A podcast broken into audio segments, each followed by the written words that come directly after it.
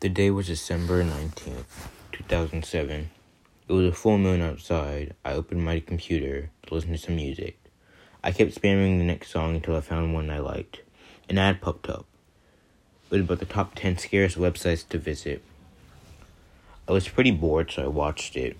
I got to number one and decided not to finish the video. Instead, I looked it, I looked it up and tried it for myself. It was called Don't Cry Now. When I clicked it, it showed the image of my house. Five minutes later, I heard a knock on my door. No way I would answer it, I thought. The knocking became louder. I heard a little kid's voice saying, Help me, please. I heard that over and over again. Soon, it busted its way inside the door. I gazed it with fear in my eyes and said, Go away. It, I was knocked unconscious and woke up sitting on a bench. To my left, there was a bodiless man with no pupils and a wide mouth. He handed me a knife. He said, Here are your three options. One, take the knife and stab me. Two, take the knife and stab yourself.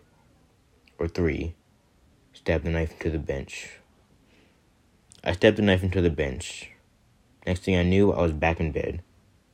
But there was his voice in my head, and it kept repeating. One week later, it was still in my head. I ran downstairs. I grabbed a knife and said, I love you, Mom and Dad.